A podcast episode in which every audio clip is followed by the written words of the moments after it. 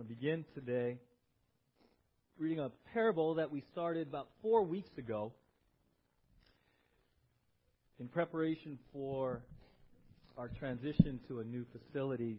God really put on my heart to be very proactive in uh, what's gonna what's gonna unite us. We're gonna change venues. We're changing time. There's going to be a lot that happens, and if we're not focused, if we're not focused on the main things, there's going to be a lot of opportunity, even for the enemy, to come in and create division, create discord, uh, and really sort of uh, take us down some paths that, that, quite frankly, aren't necessary if we stay focused on what we need to be stay focused on. And so, for the last three weeks, and we'll conclude it uh, today, my heart has been, Lord, speak to us individually, speak to us as a church, moving to the well. What, what is going to keep us focused? What is going to keep us united? What are some foundational truths that we take from here that have always been present scripturally? But again, sometimes in our life when circumstances change, if we're not careful, we, we go into reactionary mode. The circumstances create in us you know, kind of throw us out of our routine, kind of make us uncomfortable, maybe insecure. And in those insecurities and that discomfort in the newness, what can happen is we go back to our old patterns. We revert back to what we know and what we do to cope, to protect ourselves. It's self protection. A lot of it isn't selfishness and, and, and self centeredness in the sense of gimme, gimme, gimme. A lot of times when we, re- we, as believers, revert back to our old flesh and our old way of speaking, our old way of reacting, our old way of thinking, a lot of times it's out of protect, trying to protect ourselves. Because we're uncomfortable and it's new and we're feeling insecure, we're feeling vulnerable, we're feeling exposed. And so for the last month, we've been trying to keep us laser focused on eternal, unchanging truths so that when the discomfort comes, when the insecurity comes, when the trials come, you don't turn inward and go back to the old. You actually latch on to biblical truth. That's the step of faith. That's a step of faith. When your emotions well up, when your old thought patterns well up, when the old, even physical habits well up in a new situation, you have a choice to make. What are you going to grasp onto to see it through? And the physicality and the nature of where we're going, again, we celebrate it. We celebrate it without doubt. And yet, we've already seen over the past several weeks, the newness of it is bringing challenges. And a lot of it, in the end, boils down to what's your focus? What have you been focusing on? And and that's a question I answer daily when I walk there and I see new things Uh, as I pray about the future of the church. I am challenged with where is my focus? And when I get anxious, when I get nervous, when I ask Lord, but what about this and what about this and what about this? Oftentimes it's because he doesn't want to answer the circumstantial questions. He wants me to focus on him he wants me to focus on His truth. He wants me to focus on what I already know, not getting all the answers. Right? So that's what we've been doing. And four weeks ago, we started with uh, something called the parable of the life saving station. And I want to read it to you again to re- reframe us and to uh, prep us. This will be our final sort of quote unquote normal service here. And I thought um, in this transition of this particular Sunday, it really set the tone for for where we're going to be on June 4th. So, Chai, if you can kill the big lights, we'll read this together. Parable of the life saving station. On a dangerous sea coast where shipwrecks often occur, there once was a crude little life saving station. The building was just a hut, and there was only one boat. But the few devoted members kept a constant watch over the sea. And with no thought for themselves, they went out day or night, tirelessly searching for the lost. Many lives were saved by this wonderful little station so that it became famous. Some of those who were saved and various others in the surrounding areas wanted to become associated with the station. and give of their time and money and effort for the support of its work. New boats were bought and new crews were trained. The little life saving station grew. Some of the members of the life saving station were unhappy that the building was so crude and so poorly equipped. They felt that a more comfortable place should be provided as the first refuge for those saved from the sea. They replaced the emergency cots with beds and put better furniture in an enlarged building. Now the life saving station became a popular gathering place for its members, and they redecorated it beautifully and furnished it as a sort of club. Less of the members were now interested in going to sea on life saving missions, so they hired lifeboat crews to do this work. The mission of life saving was still given lip service, but most were too busy or lacked the necessary commitment to take part in the life saving activities personally.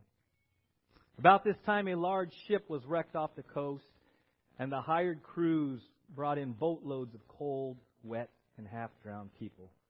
They were dirty and sick. Some had skin of a different color. Some spoke a strange language. And the beautiful new club was considerably messed up. So the property committee immediately had a shower house built outside the club where victims of shipwreck could be cleaned up before coming inside. At the next meeting, there was a split in the club membership. Most of the members wanted to stop the club's life saving activities as being unpleasant and a hindrance to the normal pattern of the club. But some members insisted that life saving was their primary purpose and pointed out that they were still called a life saving station. But they were finally voted down and told that if they wanted to save the lives of all various kinds of people who were shipwrecked in those waters, they could begin their own life saving station down the coast.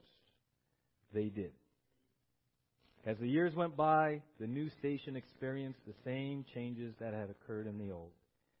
They evolved into a club, and yet another life saving station was founded. If you visit the seacoast today, you will find a number of exclusive clubs along that shore. Shipwrecks are still frequent in those waters, but now most of the people drown. So as we think about that, pretty sobering, isn't it? Pretty sobering. Now, I've thought about that over the last four weeks because what is 1290 grand all about? Is it just a really nice place and suddenly it's going to become the Club Med of Ojai? Right? And we're going to have barbecues and potlucks and it's going to be, it's a beautiful facility, state of the art technology in there. It's going to be great, quite honestly. And therein lies the challenge. Therein will lie a challenge for every person in this room. What is it going to be about? Because there's going to be there's going to be uh, perhaps a temptation to turn it inward. And and we're going to have to be very guarded against that. Because soon, as soon as it turns inward about me, then it's then then you're just this far away from division and discord and disunity and division within the body. Because then everyone is clamoring and fighting for their own turf. And the whole purpose of the whole move and transition is lost. And so it's a very sobering, very sobering transition. I celebrate on the one hand, but on the other hand, there's a part of me that is walking very gingerly through this. Because I have I have served in very large churches in Oceanside. We were a church of four or five thousand, and it was it's still a beautiful facility. And I know what a beautiful facility can do in good ways, but I also know what a beautiful facility can become. An idol.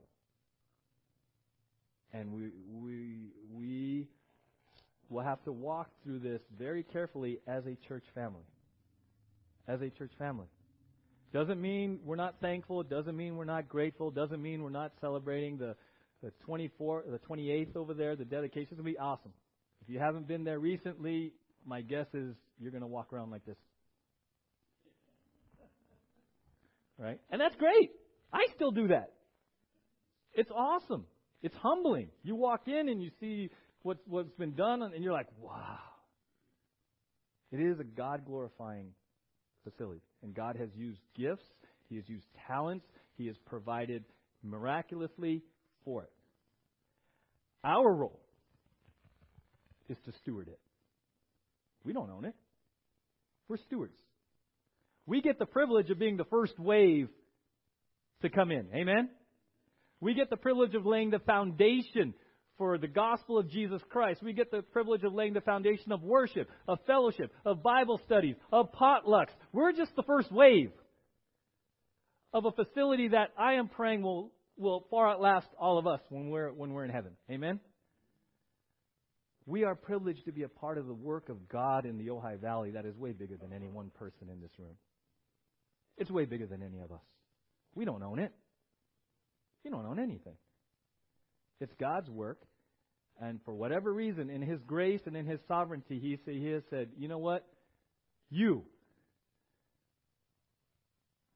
This is, this is what I'm doing in the Ojai Valley, and I'm, I've chosen you.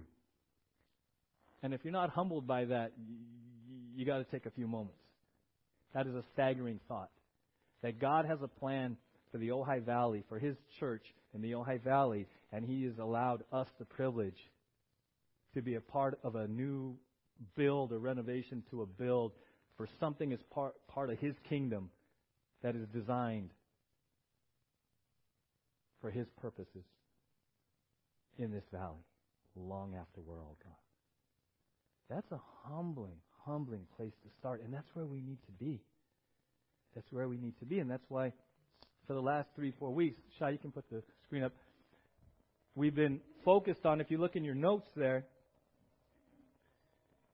right? We started with a message that says it's not about us.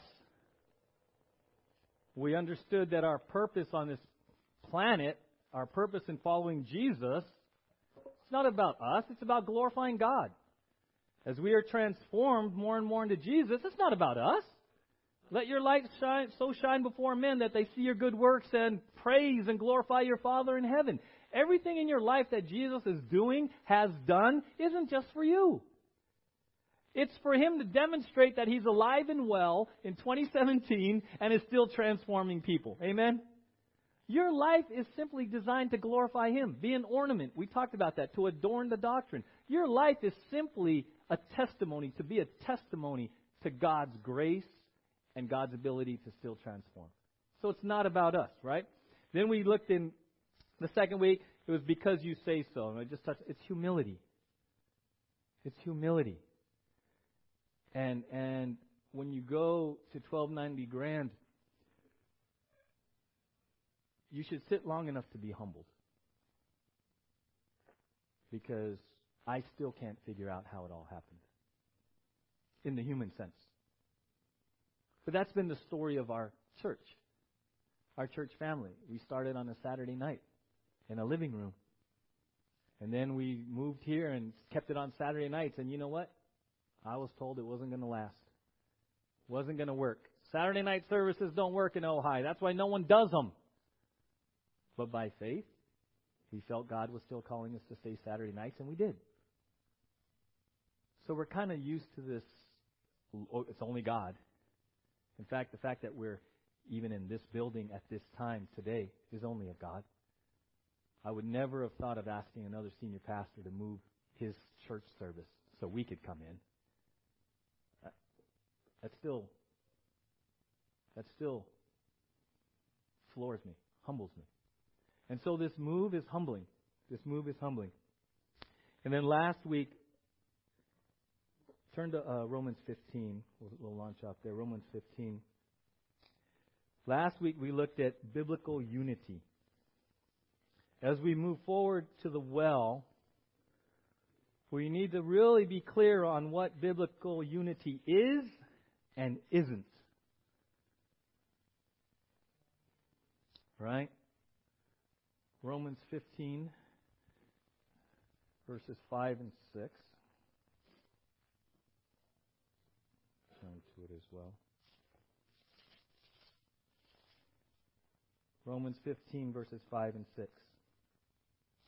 May the God who gives endurance and encouragement give you a spirit of unity among yourselves as you follow Christ Jesus.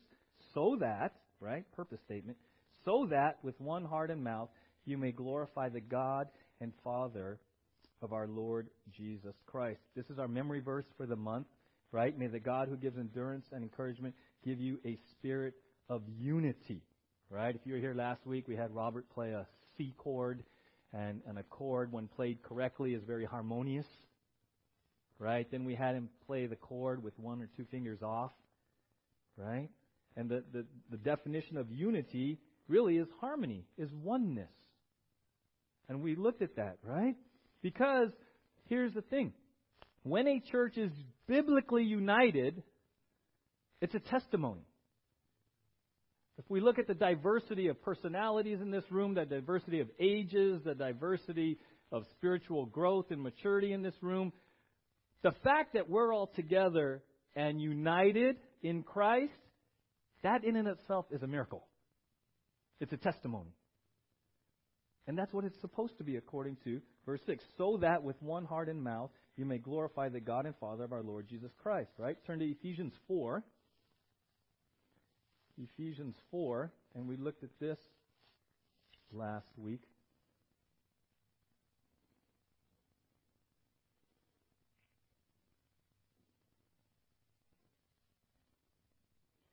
Ephesians 4, verses 1 through 6. As a prisoner for the Lord, then, I urge you to live a life worthy of the calling you have received. Be completely humble and gentle. Be patient bearing with one another in love. Make every effort to keep the unity of the Spirit through the bond of peace. There is one body and one Spirit, just as you were called to one hope when you were called. One Lord, one faith, one baptism, one God and Father of all, who is over all and through all and in all. Verse 3 Make every effort to keep the unity of the Spirit through the bond of peace. What we saw last week is biblical unity is not created by us. Verse 3 says we are to be diligent to make every effort to keep the unity. Okay, very important. Positionally, 1 Corinthians 12 says when you were a believer, you were baptized into what? The body of Christ or the church. You are already united. Positionally, we are united in Christ. Ephesians 4 3 says it is everybody's responsibility in this room, if you're a believer, to maintain the unity. You have that responsibility. It's not my job alone. He's speaking to believers. Verse 3 Make every effort to keep the unity of the Spirit through the bond of peace. Every believer has a responsibility to do your part in keeping the unity of the body of Christ. And so last week we asked ourselves, well, what is biblical unity? Not just unity, because unity is kind of a neutral word. You have to be very careful that you say we're united, because you can be united around false doctrine. So be very careful. We're talking about biblical unity, right? And in your notes there, quick review unity is not uniformity. There is diversity in the body of Christ, different gifts, different personalities, okay? So unity is not uniformity, okay? There can be diversity, 1 Corinthians 12 12. Unity is not union. Just because you join a church, just because you become a member, doesn't necessarily mean there's unity. It just means you might have had a contractual arrangement, something external. Okay? So unity is not necessarily based on union. And last week we said unity, biblical unity, you have to be real careful here, here, is not tolerance. Specifically, is not the world's definition of tolerance. And I want to share something that I shared last week, and then I want to add a little bit more. It's, a, it's an incredible piece, an article that I read, and it's very important for us. Very important. And let me explain why. We anticipate, and it would be a wonderful, wonderful answer to prayer that when we move, that we will get new people. Great. Right? Okay, awesome. What that will mean will that there there will be more diversity and varying opinions and thoughts and attitudes and whatever else they're all going to bring. Without knowing it, oh, if you've been with us for any length of period of time, we're pretty united here in where we stand on Scripture and doctrinally. There's a unity here. We have to be very clear on what biblical unity is as we move forward and as potentially the Lord brings more people. And one of the things that, that we have to really guard against is equating biblical unity with the world's definition of tolerance. We have to be really clear about that, okay? And I want to read this again just to kind of to, to repeat it. It is, it is something that is, is, is crucial as a church and even for you individually, for me individually, that we really understand this because this tolerance worldview, it's everywhere. And if we're not careful, it's coming into the church. So I just want to read this again. It says this Tolerance merely accepts the reality that differences, conflicts, disagreements, and contradictions are here to stay. It thus tells people that there is no right or wrong position, belief, or behavior, but that all people are just different. When tolerance becomes the rule, true unity becomes impossible because truth is cast aside. Tolerance stops pursuing truth, opting in exchange for the acceptance of all ideas and practices. The bitter irony of the tolerance and diversity agenda is that it cannot tolerate or embrace as equally valid those who hold to universal truth or who believe in an exclusively right religion. Therein it is self defeating. Okay, we, we have to be very careful. It says the bottom line is that if tolerance is practiced in the church, then truth will be minimized, love will be exchanged for acceptance, and true biblical unity will be forfeited. Very important, we spent a lot of time last week. Biblical unity at its core is rooted in truth. We're united at its core, we are united in truth. Now, what is truth? Well, one, truth is a person. Jesus says, I am the way, the truth, and the life. No one comes to the Father except through me. So, one aspect of our united, being biblically united in truth, is our profession of faith in Christ. Amen? John 17, 17 says, Sanctify them by your word. Your word is truth. So, our unity, last week, the core of our, of our time together, our unity, our biblical unity, is rooted in truth. Truth in our profession of Jesus, truth in our adherence to Scripture being truth, right? It's as if when they, when if, you know we we had the piano tuned at the well, right? And and Bill then he bring in his little tuning fork, right? So he has the, the the guy has a tuning fork and he he uses that one to tune our piano and probably to tune all the other pianos to the one tuning fork. This is our tuning fork. And if we're all tuning our lives to the same truth, we're united. Amen? The problem happens when we all get our own tuning forks. We think we're in tune, but the end result is chaos. So we're united in truth. We're united in truth. Right? And and, and we gotta we gotta be real clear on that.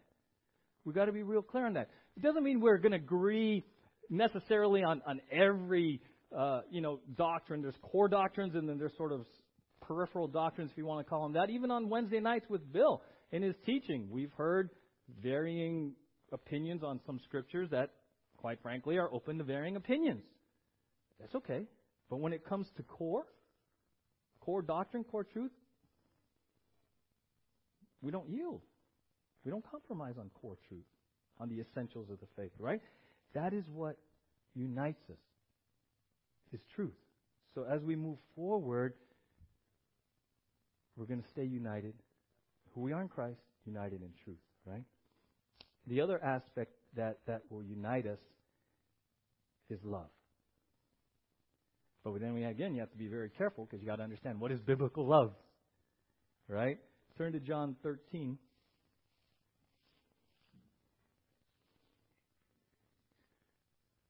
John 13, 34.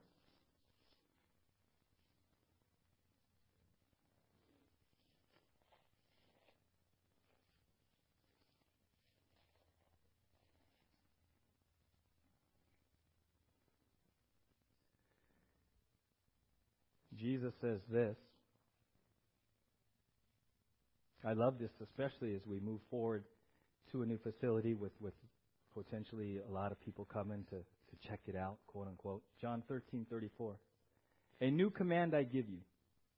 Love one another as I have loved you. So you must love one another. By, then, by this, all men will know that you are my disciples if you love one another.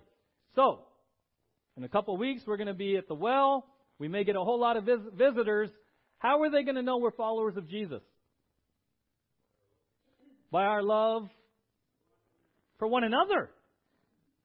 What kind of love? Because if you're not clear on what kind of love, we can go down all kinds of strange paths, right? So turn to 1 Peter. 1 Peter 1, and we're going to look at a wonderful passage that we're going to take with us to the well. 1 Peter 1, verse 22. And I love this because it begins with our being united in the truth of the gospel, our being united in salvation, right? And then it takes us into love. 1 Peter 1, 22. Now that you have purified yourselves by obeying the what? Truth, so that you have sincere love for your brothers, love one another deeply from the heart. For you have been born again, not of perishable seed, but of imperishable, through the living and enduring Word of God. What is he saying? He says, Hey, believers, you've been born again by the Word of God. Amen. Woohoo! Is that a woohoo? Woohoo! Then he says this, right, in verse 22. Now that you have done that, have sincere love for your brothers, love one another deeply from the heart. It kind of sounds interesting. If you don't, if you're like, he goes, hey, now that you're saved, uh, love one another. And by the way, love one another. If you're reading that in some in some translations, you're like, why does he say I'm supposed to love e- love each other twice? There's something going on in this passage where it says in the it says the first part, now that you have purified yourselves by obeying the truth, so that you have sincere love for your brothers. That word love, the first time, is phileo. That's brotherly love. That's Philadelphia, the city of brotherly love. You see, when you when you are united in Christ, there is a a fellowship that happens. Phileo love is brotherly love, is social love, is potluck love. I call it potluck love. Phileo love is I like you, you like me, we enjoy each other's company. That's phileo love. So he says, hey, now that you've been saved, have phileo love, enjoy each other's company, but don't stop there. And that's what he means in the second phrase. Look what he says there. Now that you have purified yourselves by obeying the truth, so that you have phileo love, brotherly love for your brothers, then he says, agape one another deeply from the heart. It's a new word. It's agape love. Agape love is John 3:16 love. For God so loved the world that he gave. Agape love is self-sacrificial love for the benefit of the person being loved. Nothing expected in return. See, here's the danger. And this is this is the parable of the life-saving station. If we go, if we even stayed here, but if we go there and we only focus on phileo love and hanging out with each other and having a good old time, that can turn inward real quick. I like you. I like hanging out with you. You make me happy. You see how quickly filial love can become selfish? It's all about what you're getting from the other person. I like your company. I like, I like, I like. It has nothing to do with the other person. It's phileo love can become very selfish very quickly. And that's why some churches can really stagnate really quickly because they just stop at phileo love and they think they're loving one another. No, because when Jesus says they'll know each other by your love, it was agape. So here's self sacrificial love. I love you. I'm willing to sacrifice my time, my energy, my resources strictly for your benefit. I don't expect anything back from you.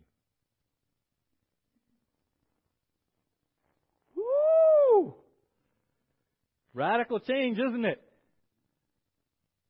That's the kind of church that Jesus says when someone walks in and they see a church loving each other self sacrificially without wanting anything in return, that's the kind of church that people are going to be like, hmm, something's happened here. Because what do we live in? We live in a very self centered culture where there's always got to be something in it for me. Always got to be something in it for me. What am I getting? Why should I? Why? Right? It's always got to be something in it for me. Agape love, what he's saying is, hey, don't stop at phileo, go to agape. Love each other self sacrificially with expecting nothing in return. Now, here's the challenge. When does self sacrificial love become sacrificial? When you sacrifice something, which means what? Uh, it's inconvenient, doesn't fit your schedule, you you don't get any attaboy or attagirls. Might cost you some money. Self-sacrificial love becomes self-sacrificial love when you have to sacrifice. When we have to sacrifice. Ugh. Let's hang out in phileo time. Because phileo time fits my schedule. Phileo time I enjoy. Phileo time gives me esteem and I get pats on the backs and boy, I get a star from God next to my name. You know? Phileo love makes me feel good. Self-sacrificial love, nobody even said thank you. I came and no one else showed up. We moved Tina two times. Three times. And Tina didn't even say thank you to me. You see? I could do that because we're like brothers and sisters. See, if you're going to if you're going to move Tina three times, if you're going to move Tina three times self-sacrificially, you go, you do it with joy and the power of the Holy Spirit, and you bless her. If you're going there because it's going to be time to hang out and when she's going to, I heard pizza.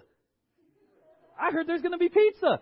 If you're going there with a hint of what's in it for me, you're stuck in phileo. It's just fellowship time, and then you're really, really close to getting your feelings hurt if it doesn't go your way or someone says something.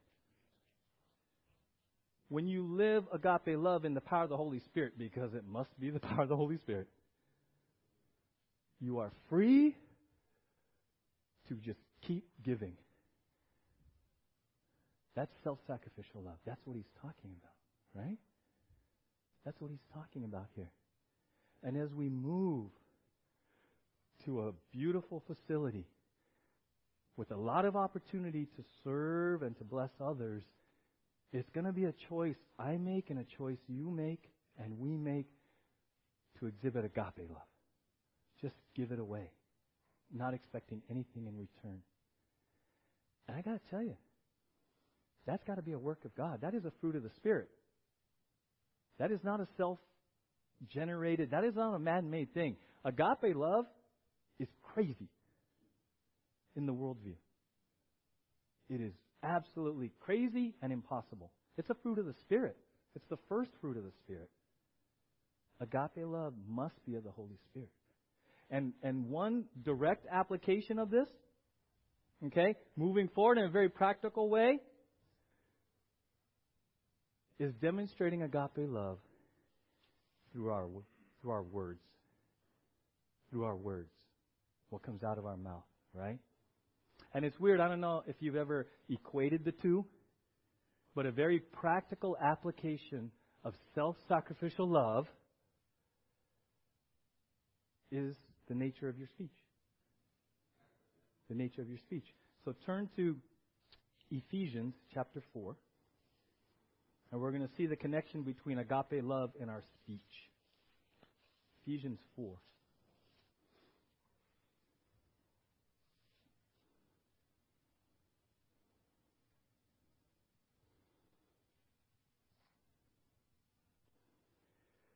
Ephesians 4:29 Start there. As you're turning there. Anybody ever hear the phrase loose lips sink ships? Right? Loose lips sink ships, right? Very generationally, the front row here is like, what? Right? This, this young generation, like, loose lips? What? What are they talking about? Right? So there is a phrase, in case you didn't know, it says loose lips sink ships. And, and it's a slogan from World War II. And, and let me just, uh, let me give you a little help. This phrase was coined as a slogan during World War II as part of the U.S. Office of War Information's attempt to limit the possibility of people inadvertently giving useful information to enemy spies. Right? Another campaign slogan was careless talk costs lives. So loose lips sink ships, meaning, hey, it's war. You don't know who's around. So watch what you say because what you say can have catastrophic consequences. Right? Another person says, unguarded talk may give useful information to the enemy. Another one says, don't talk carelessly because you don't know who's listening. Right? It's a warning to be careful about what you say publicly. Right? Loose lips sink ships. I like to say, loose lips can also sink churches.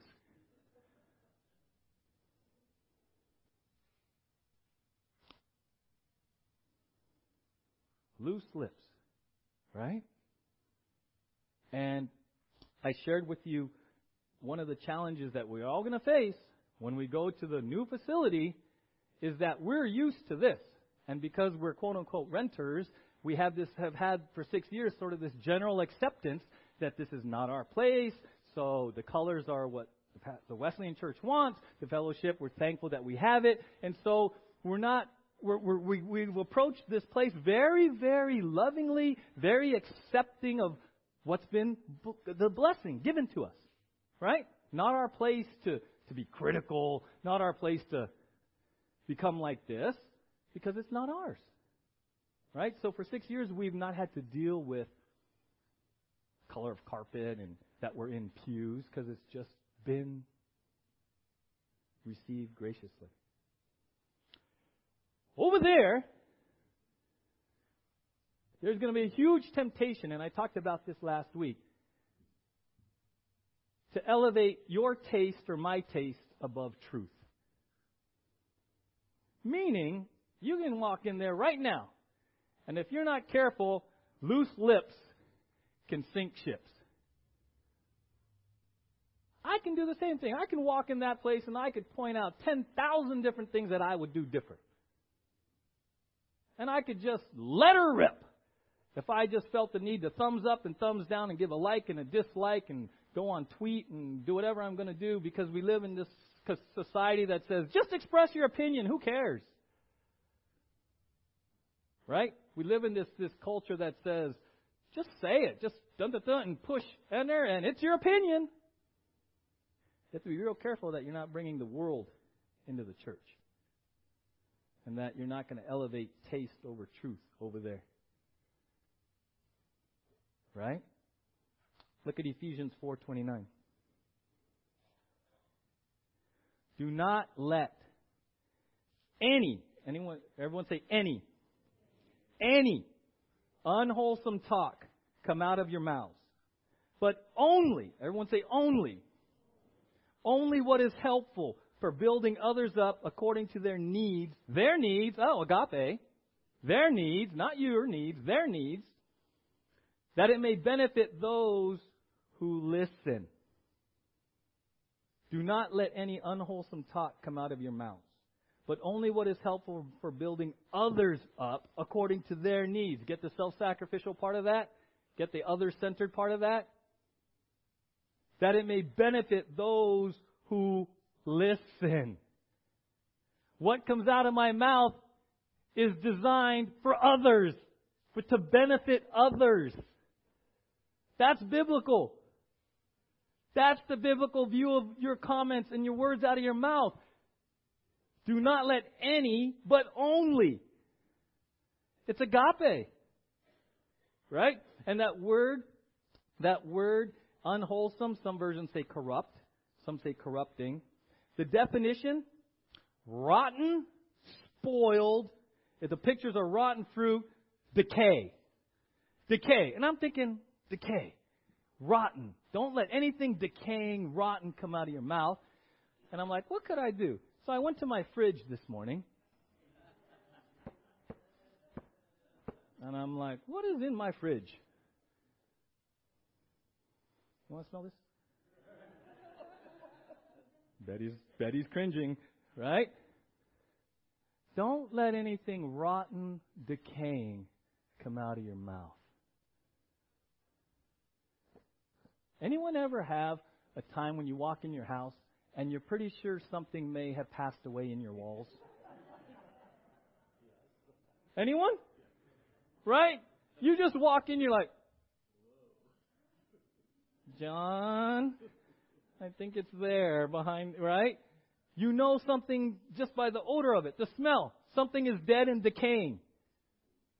That's what he's saying. Our words create an atmosphere. And the question for all of us, not just there, but in your house, at your work, in your marriage, with your kids, what atmosphere, what odor, what smell do your words create in the environment? Because if I open this up, yeah, it's going to be unpleasant. There's going to be an odor emanating from this decaying thing. And he's saying, don't let anything come out of your mouth that is like this. Right? And it's interesting because he doesn't then he, he doesn't give some laundry list of all these bad things. He switches it. And look at what he switches. He switches to a positive things. I'm, I'm not going to give you a laundry list of what, of all these bad things not to say. In fact, the way he answers that, well, what what what do you mean? What can't I say then? He flips it around. Look what he says. But only what is helpful for building others up according to their needs, that it may benefit those who listen. So he says, hey, don't create an atmosphere of rotting, decaying stuff coming out of your mouth. He says, but do this. Whatever comes out of your mouth, ask yourself, is this building somebody up and is it benefiting somebody? That's the check. He doesn't have to go into line items about this is okay, this is not okay, this is okay, can I do Here's the three questions I now ask myself. Is what coming out of my mouth creating a decaying atmosphere? Is it helpful for somebody? Is it building someone up? Is it to their benefit? If you ask those three questions, watch what happens to your speech. They say on average, years ago they used to say that women speak three times as many words as men. Maybe you've heard that before. They did a recent study. I read recent studies this week where actually men and women speak about the same number of words per day 16,000. 16,000. If you were to do the math and you say, okay, 16,000 over 60 years, those of us who have been. You know how many words you would speak in 60 years as an average of 16,000 per day? 350 million. Probably more. Just average. So over 60 years, some in here, you've spoken over 350 million words. Now, put those three questions against 350 million words. Yikes. There's a yikes moment. Right? Because agape love comes into our language to be self sacrificial for the benefit of somebody else. In the sacrificial sense, here's, self, here's an application. I can demonstrate agape love to Kathy by choosing not to say something because it wouldn't be to her benefit. That would be sacrificial, that restraint. Restraining myself from commenting, opining. Hmm. That, that, shirt she's wearing.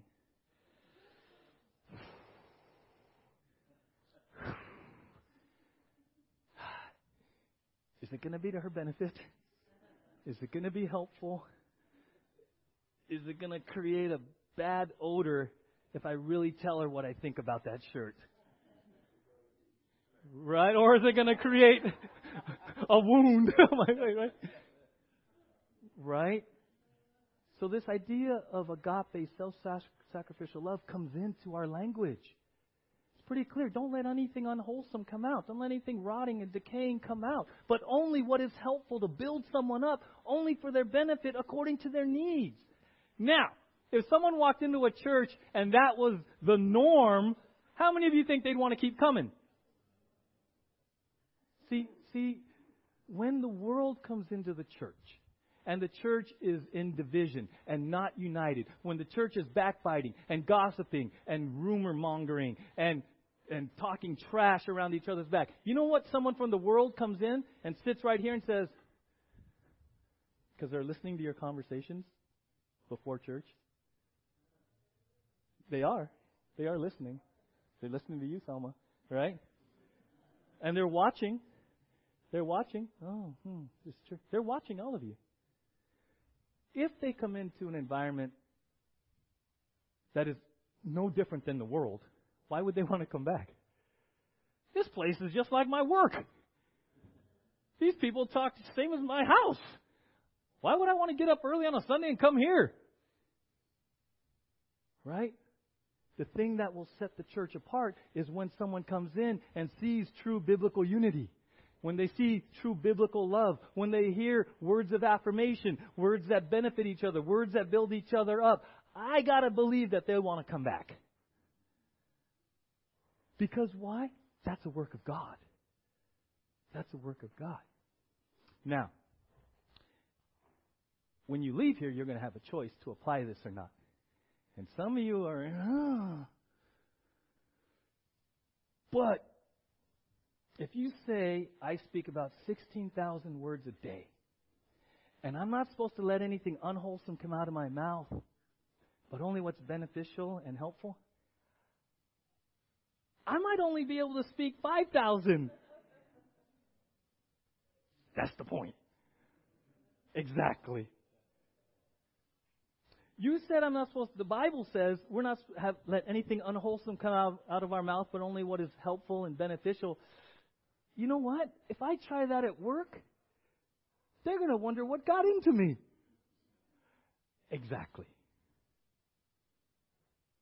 You mean if I try that at home with my spouse and my kids, if I come and I start talking less unwholesome and, and, and my words create a positive environment in my house and I'm speaking words that benefit and help people in my house, the people in my house might think I'm crazy.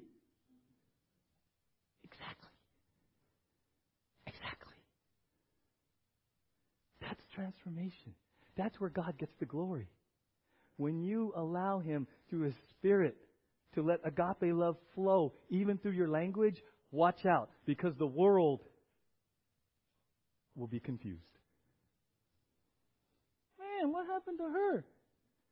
Every Monday it's na na na na na na. She comes in there and just immediately goes into negativity and na na na na na na. And you come in Monday and you're like, Hi, how are you? How was your day? How was your weekend? And really, that's really good. How many of you would have coworkers who would like fall out of their chair? It, it's amazing. If we'll just take the simplicity of agape love and put it into our language. That it's self sacrificial for the benefit of somebody else. So now I can speak words of affirmation, words of encouragement, words of love, and not expect anything back. I can tell you, Kathy, that is a beautiful shirt, and I really love that. It looks great. Matches your eyes. That's not what you said, Pat. And so uh, I can say that. I can agape love for her benefit to bless her and walk away without needing any, oh, thank you. I can just, I can just be a blessing. Self sacrificially bless. And when I am tempted to be critical and, and, and destructive and hurtful and harmful with my words, Ephesians 4:29 through the Holy Spirit will come and go,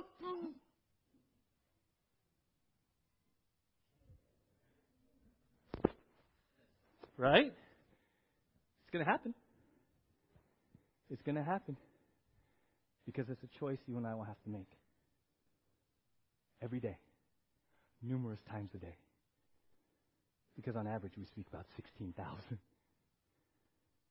So when you leave here, even, even before you leave the fellowship hall, you'll have choices to make to demonstrate agape love even through our speech. Even through our speech. And my prayer for us now and as we move to our new place is that we would be a church that is united in truth and that is united in love. And one of the ways we manifest that is our uncompromising adherence to Scripture. Amen? And our commitment to walk in love. To love one another with agape love. Self sacrificially. Self sacrificially. If we do that, I believe, I believe God will be glorified, God will be pleased, and the well will be used for His purposes for many years to come. Amen? Let's pray together. Lord, thank you.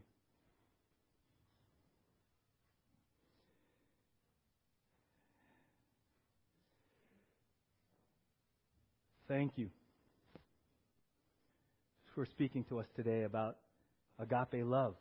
That we are united in truth, but we're also united in love. Agape love.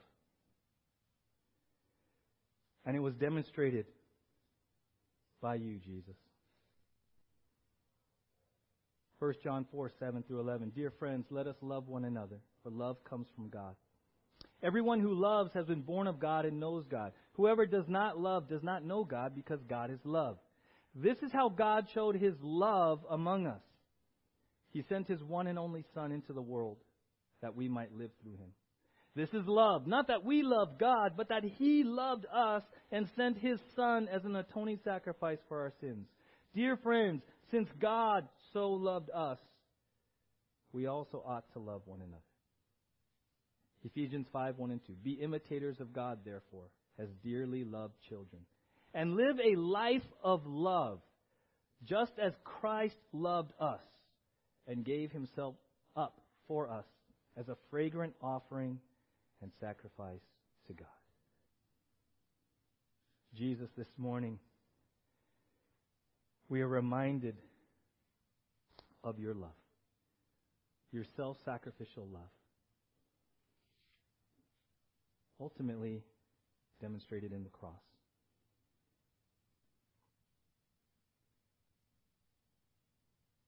And as we take this time of reflection,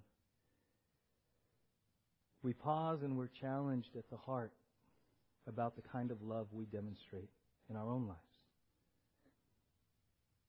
This church is filled with phileo love, and, and this church, quite frankly, is filled with agape love.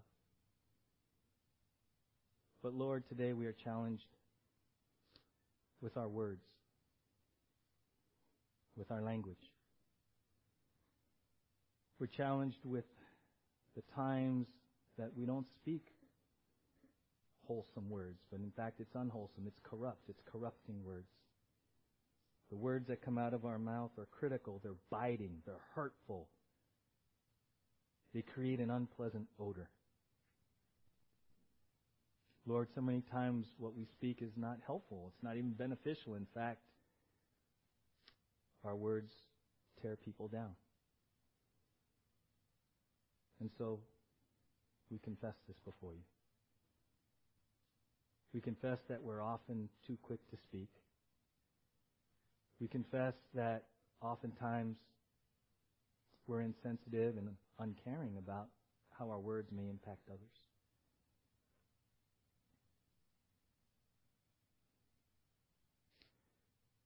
You say in Luke 6:45, "The good man brings good things out of the good stored up in his heart, and the evil man brings evil things out of the evil stored up in his heart.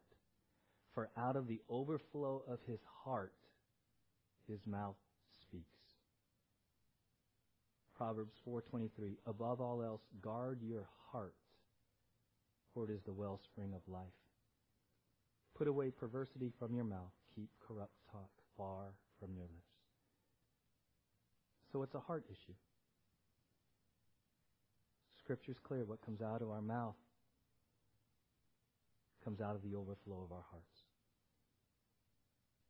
And so, Father, we are laid bare before you this morning and we confess the condition of our hearts. And we ask you to change our heart because if you change our heart, if we love you with all our heart, then our words will change. In the power of the Holy Spirit, our words will change as our heart changes. So, Father, we confess our sin in this area. We turn, we make the choice to turn, and we yield now to the Spirit. For the fruit of the Spirit is love. Agape love. And that's what we desire. To be loving in our actions and our words. So in this time of communion, Lord, we will reflect on you, we'll reflect on Jesus, agape love for us, and we will choose to yield and to be those who build others up. Because agape love is our desire. So we'll distribute the elements and then we'll take communion after everyone's been served. A word of encouragement.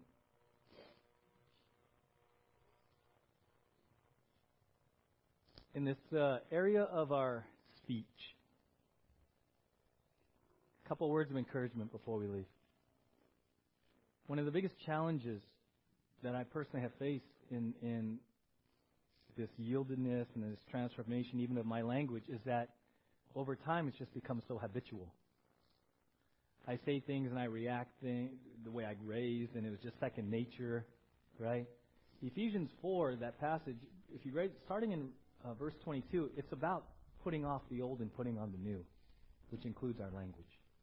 So sometimes you have to recognize maybe it's just habit, and I'm, I'm so blind, I have a blind side because it's habit. It might be that. The other area that, that might make changing your speech very challenging sometimes we say things because we feel like it's the only way we can protect ourselves. We're wounded, we're hurt, we're feeling verbally attacked, we're feeling just overwhelmed, and sometimes we feel like the only thing I got left is to fire back this way. I understand that. And it is a work of God that will bring that self restraint at those moments. Even in those moments where everything in you cries out to punch back verbally and protect yourself, that is the time when you say, Lord, I can't do this because if it's up to, up to me, I'm letting both barrels fly. But when you yield and you let the Spirit of God demonstrate agape love, even in that moment of persecution, even in that moment of trial and, and anger and hurt and pain, and you allow God to really direct your speech in that moment, He will get the glory. And you will realize He's not finished with you yet. Even in this area, He is not finished with you yet.